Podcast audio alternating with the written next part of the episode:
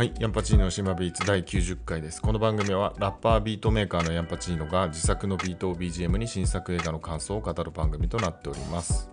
えー今日は11月29日水曜日の21時頃、2時7分ですね、今、に収録してますけども、えー普段はあの夜中、深夜か、えー早朝か、えー休みの日の昼とか、えーっていうタイミングで撮ることが多いんですけど、今日はちょっとこういう時間帯に撮ってまして、えーなんで、まあ、家の前が道路なんで結構車が走る音が、えー入っちゃうかもしれないんですけども、はい、で明日からですね、海外旅行に1人で、えー行こうと思ってまして、タイのバンコクに、えー3泊4日ぐらいで行ってくるんですけど、ちょっと休みを取ってですね。でメインの目的はあのタイの音楽フェスでマホラソップっていうのがあってですね、まあ、そこに前からちょっと前っていうか、まあ、ここ最近なんですけど、えー行きたいなと思って、えー行くことにしてですねあのまあ中規模ぐらいのフェスなんですけど、あの US とかヨーロッパからはも来るし、えアジアも日本も含めてですね。アジア圏からも来るし、まあ、もちろんバンコクの、えアーティストも出るタイのアーティストも出るみたいな、えフェスでですね、えーまあ、インディーロック中心あとはヒップホップ、えーあと DJ とかそんな感じのイベントなんですけども、えーまあ、そこに行ってきますということで、えーちょうどこのポッドキャストが配信されてる頃にはですね成田空港にいてまさに出発する直前かなって感じなんですけどあのなんでまあ来週の回はちょっとそんな話もできたらと思うんですけど、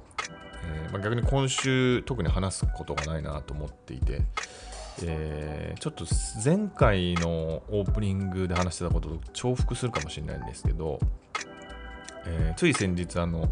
友人と、えー前よく行ってたですね C 社バーに行きまして、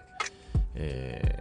ーまあ、C, C 社をすることは僕基本的に自分ではないんであのその友人と行く時ぐらいしかないんですけども昔そこによく行ってたんですよね、まあ、昔っつってもあの3年ぐらい前で、まあ、2020年ぐらいのあの、まあ、コロナ中で、まあ、店がかろうじて開いてるぐらいの時だったのかなと思うんですけども、まあ、その時自分はあの、えー2年間ぐらい勤めてたイベント企画会社を辞めて、えーフリーになろうかと思っていたらコロナになってそのイベント管理が全部ダメになっちゃって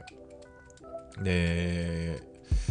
なんかでそのままイベント会社にイベントなしでいるのもなと思って思い切ってあの仕事を辞めたっていう働くのを辞めたというか。まあほんあの厳密に言うと、えー微妙にその会社から週1日分ぐらいの仕事をもらって食いつないでたんですけど基本的にはあの辞めているような状況ででそこで思い切ってその創作活動、まあ、最初はその音楽をやろうっていうことであの、まあ、コロナ中に時間が結構あったんでそのビートメイクみたいのを、えーちょろちょろやってて、まあ、それをもうちょっとやろうみたいな感じで始めたりとかあとまあそれにラップも、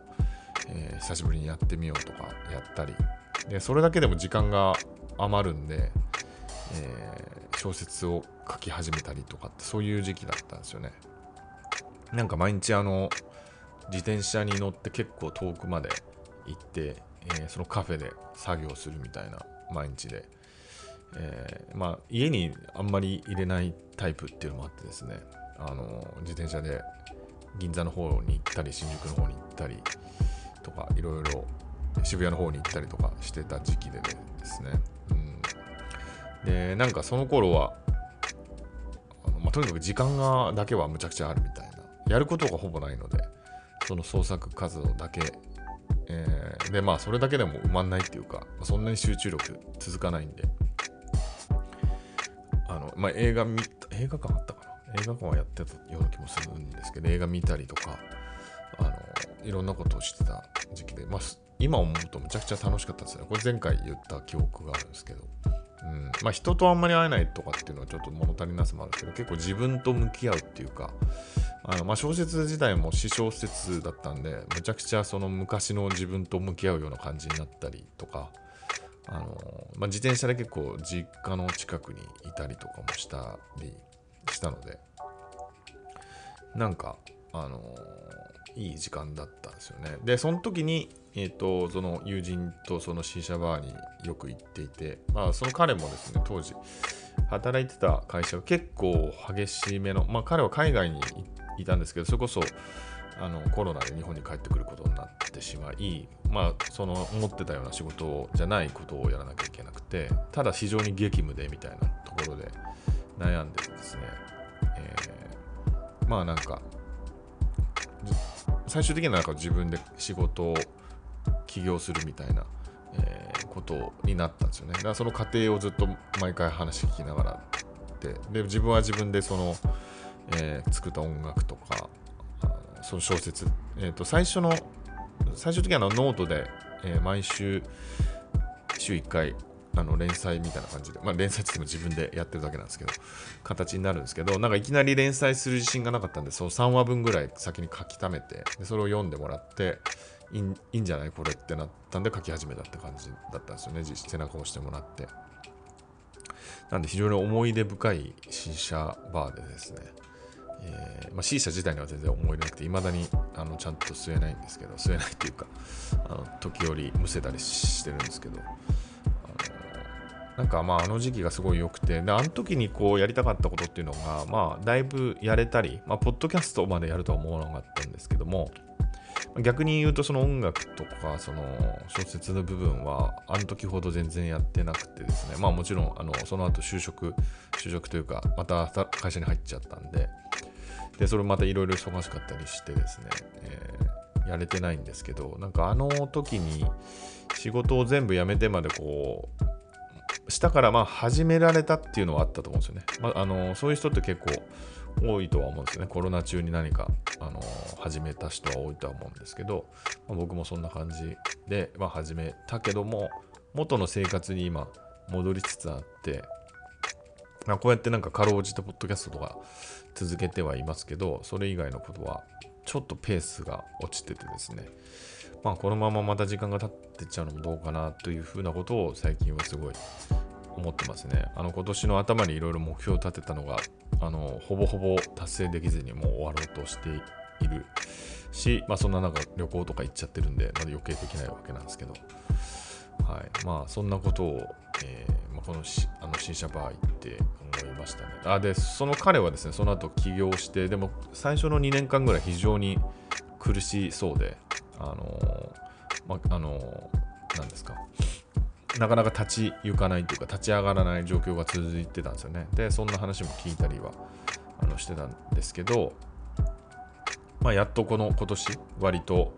えー、軌道に乗り始めたってことで、えーまあ、そんなこともあって、なんかお互い、えー、割といい状いい状態で話せたかなって気もします。はい。まあ、そんな話でした。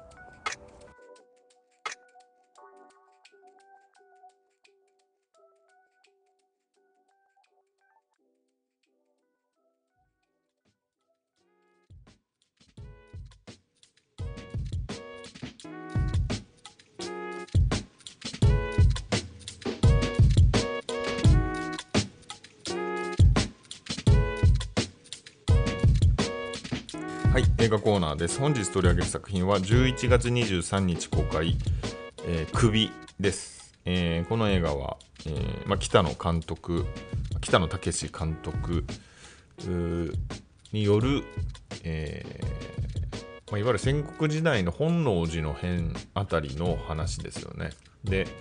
えーまあ、いわゆるその戦国武将たちの権力争いっていうのが、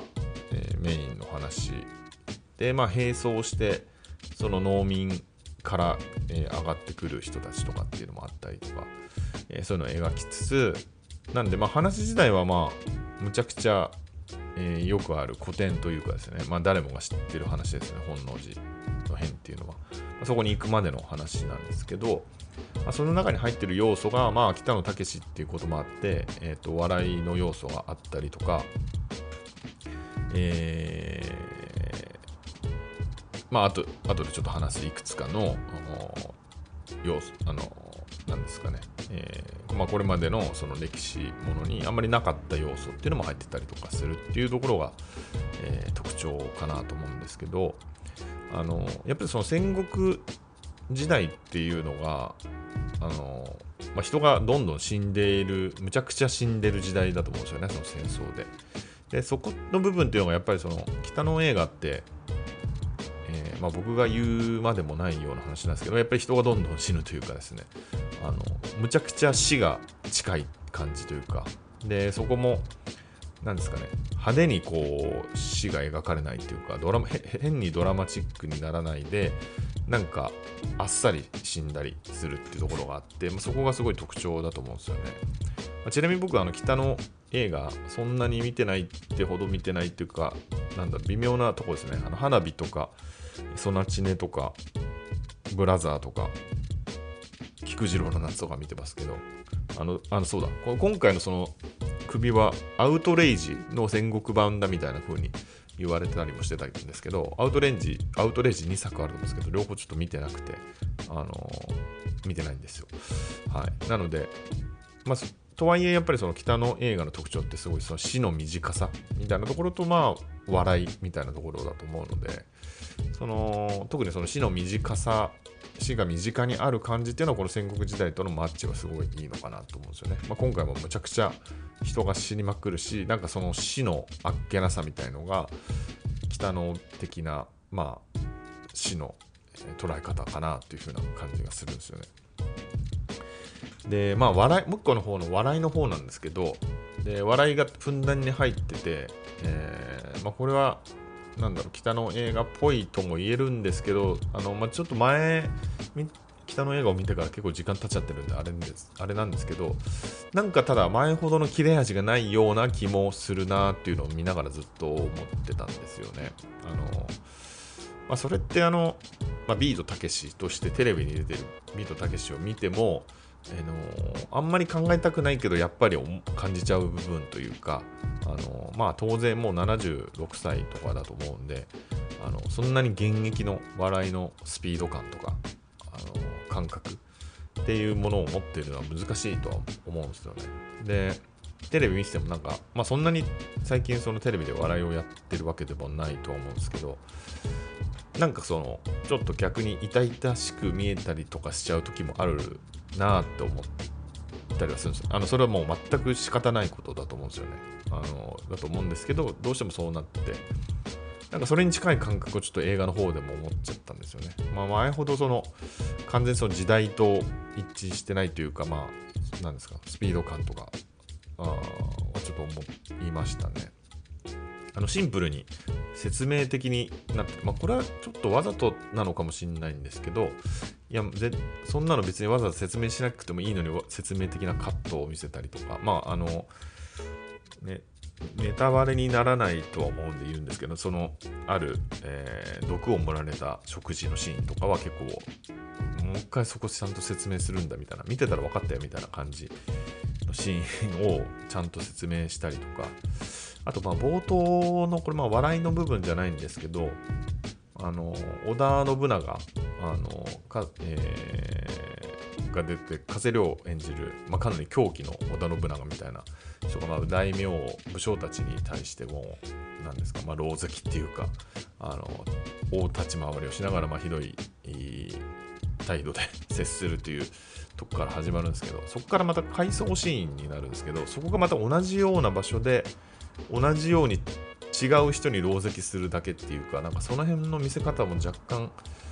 なんだろうもたっとしてんなみたいなのがすごい気になりながらちょっと前半は逆にその辺すごい気になっちゃってあこの映画大丈夫かなってちょっと思っちゃったりしたんですよね。であのこの映画の要素の中さっきちょっと言いかけましたけどその男色その武将の、ま、同性愛みたいな。でもまああの話としては全然あたあの新しい話じゃないと思うんですけど、そのね、故障、故障がいたりとか、えー、まあ、有名な話だと思うんですけど、あんまりその映画でがっつり、あのまあ、僕見てないだけっていうのもあると思うんですけど、あの描かれない。まあ、もちろんその大河ドラマとかじゃ描かれないかったりすると思うので、あのその辺も描かれるんですけど、そこのなんか描き方、特にあの荒木村重、えー、遠藤健一演じる荒木村重の演技の感じとかのコテコテさがなんか若干きついなと思ったんですけど、まあ、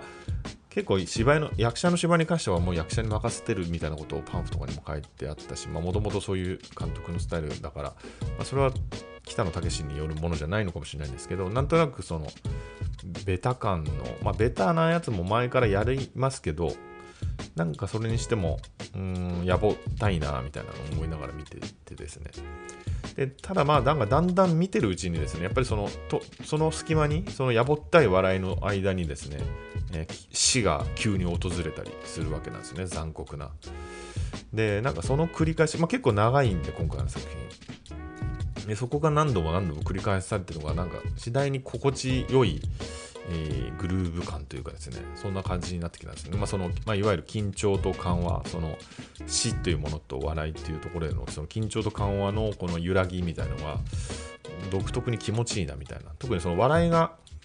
シャープじゃないからこそ、なんとなくそのゆるさは確かにむちゃくちゃあるんで、そのギャップがあのいいなと思ってきましたね。うんまあ、今回すごいお金かかってるんで、結構派手派手は派手で、迫力もあるのでなんかその大なすごいお金かけてくだらないことやってたりとか、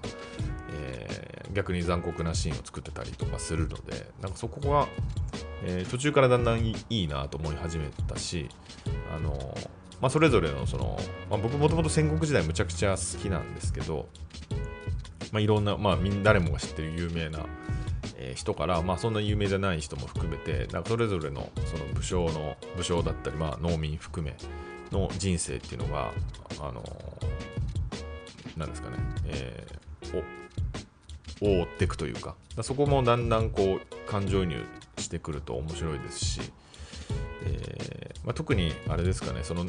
分かりやすいのがその中村獅童を演じる農民がだんだんこうポジションが上がっていく、まあ、あともう一人あの芸人役の木村雄一の、えー、ポジションも上がっていくみたいなそういうなんか縦のラインがありあったりもするので。えーまあ、でしかもちゃんとその本能寺に向けて物語が進んでいってるんでなんかまあまあそこで、えー、興味を失わず最後まで見たかなっていう感じですね。うんで、えー、まあ、あとそそうですね、あの暖色って要素以外にもですね、えーえーと、安家っていうその黒人の侍、あの宣教師が連れてきたと言われている、えー、黒人の侍を信長が、あのえー、気に入って寵愛してたっていうのは、あの有名な話、有名な話というか、まあ、昔は僕は知らなかったんですけど、ここ何十年10年以内でなんかそういうの話をよく耳に目にするようになった。まあそう個人的になんですけど。で23年前にはネットフリックスで「やすけ」っていうアニメが作られたりマッパ制作による。で音楽があのフライングロータスがやってたこともあって一応全部見たんですけど。そういう感じであのまあ、安家っていう存在が最近注目されてたんですけど、やっぱドラマにあんま出てないなっていう意味では、この今回映画でがっつり出たっていうのは、あのよかよかったというか、新しいなっていう感じがしましたね。で、ちょっと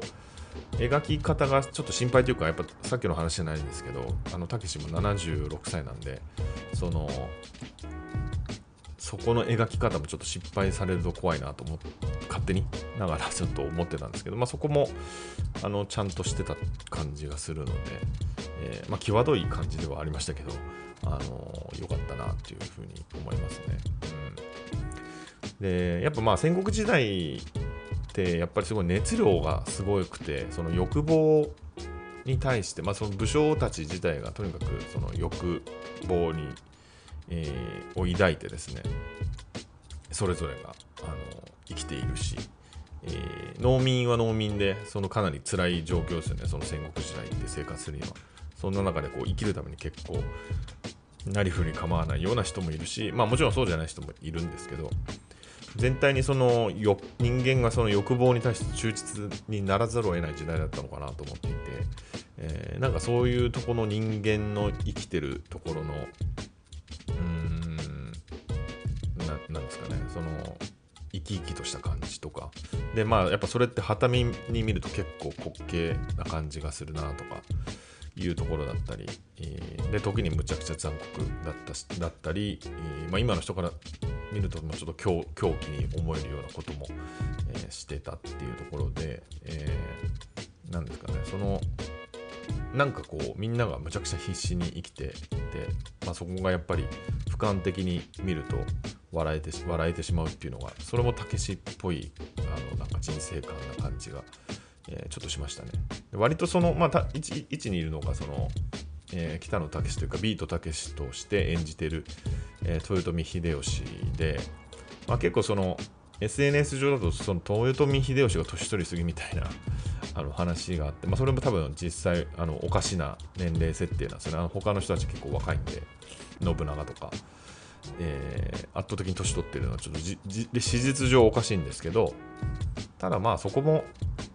うん、そんなにじゅこの映画にとってそそこのリアリティがそんなに重要かというとそうではなくて、まあ、秀吉はその農村出農民出身というところで若干その、えー、他の武将とは違う、まあ、視点を持っていてえー、まあ、ちょっと冷めてるっていうかですね、まあ、そう冷めながらもその欲があるみたいな。なんか絶妙なバランス結構良かったかなっていう気がしますね。でなんか最近僕がよこれまで見てたものって結構秀吉は切れ者役みたいなのが多かったんですけど今回の秀吉はなんかそうでもないというかあの浅野忠信演じる黒田官兵衛が結構、えー、なんですかね。秀吉の仮に考えてるみたいな感じだったんで。なんかその辺の秀吉の描き方もなんか新しいなっていう感じがしました。はいまあ、信長の加瀬亮の信長も何ですかねまあ信長ってやっぱりその狂気性みたいなのはあのあの絵を見てても感じるし、まあ、いろんなエピソードを見てても感じるんですけど、まあ、それを相当ブーストした感じのかなりクレイジーな信長なんですけどこれはこれで見応えがあるなっていう感じがしましたね。うん、まあそういう意味だとあの明智光秀って実際はもう全然年取ってる人なんであのー、やべ名前忘れちゃった。あのー、あの人誰でしたっけ？えー、っと今多分聞いてる人は分かってると思うんですけど。西島秀俊。そうです。西島秀俊があの演じてて、まあ、性格的には、まあ、これも同じ話であのキャラクターとしてあの明智光秀の要素があるという意味で全然それでいいかなっていう気がしますけど。ね。はい、でいいかなっていう、まあ、俺の立場がよくわかんないですけど、はい。まあ、そんな感じで、えー、最初ちょっと不安もありつつ見てるうちに結構面白いなと思って見終わって今、えー、1週間経とうとしますけど。結構良かったなっていうのが今な感じですね。はい、なんでまあそのさっき笑いのセンスがどの子のあのだんだん衰えがみたいなこと言いましたけど映画として面白いものをちゃんと今年作ってるっていうのはすごいなというふうに改めて思った感じです。はい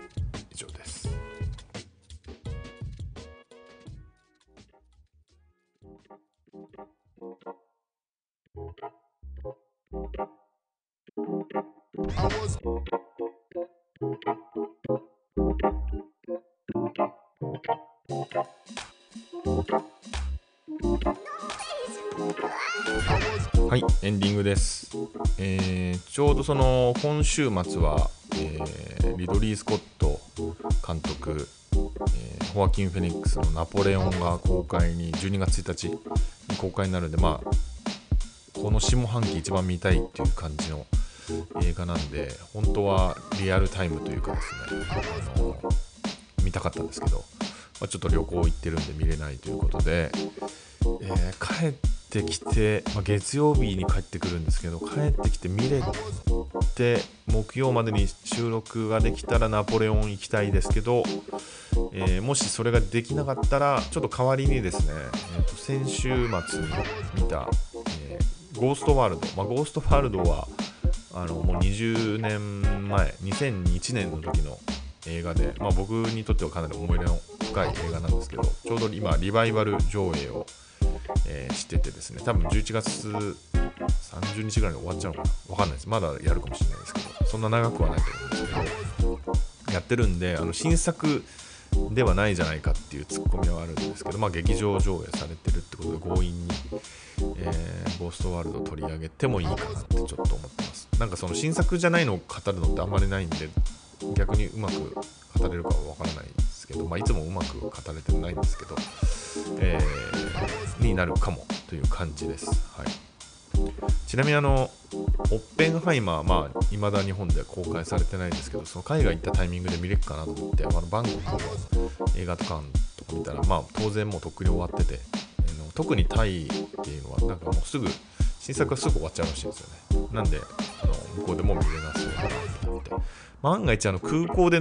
飛行機の中で流れてた時にむちゃくちゃ悩むんですよね。まあ、IMAX 用に作ったと言われているその作品を飛行機の中で見ちゃうのはちょっともったいないんで多分見ないっていう話を、えー、前もした記憶が今喋ってる途中に思い出しましたけど、えー、多分見ないですね。はい。そんな感じで、えー、この番組へのですね、えー、ご意見、ご感想をハッシュタグシネバビーツおよび番組の、えー、概要欄から、えメール、フォームから送ってください。はい、なんかあの最近あの、キラーズ・オブ・ザ・フラワームーンの回が異常に好調に再生されててですね、なんかあのライランキングとかも結構上の方に行ってたりして結構聞かれてるんですけどまあ一向に最近はそのメッセージとか来ないっていう、えー、状況があったりします。はい、というわけであの来週帰国後無事収録できてればですね、えー、木曜日にまた配信したいと思います。それではさようなら。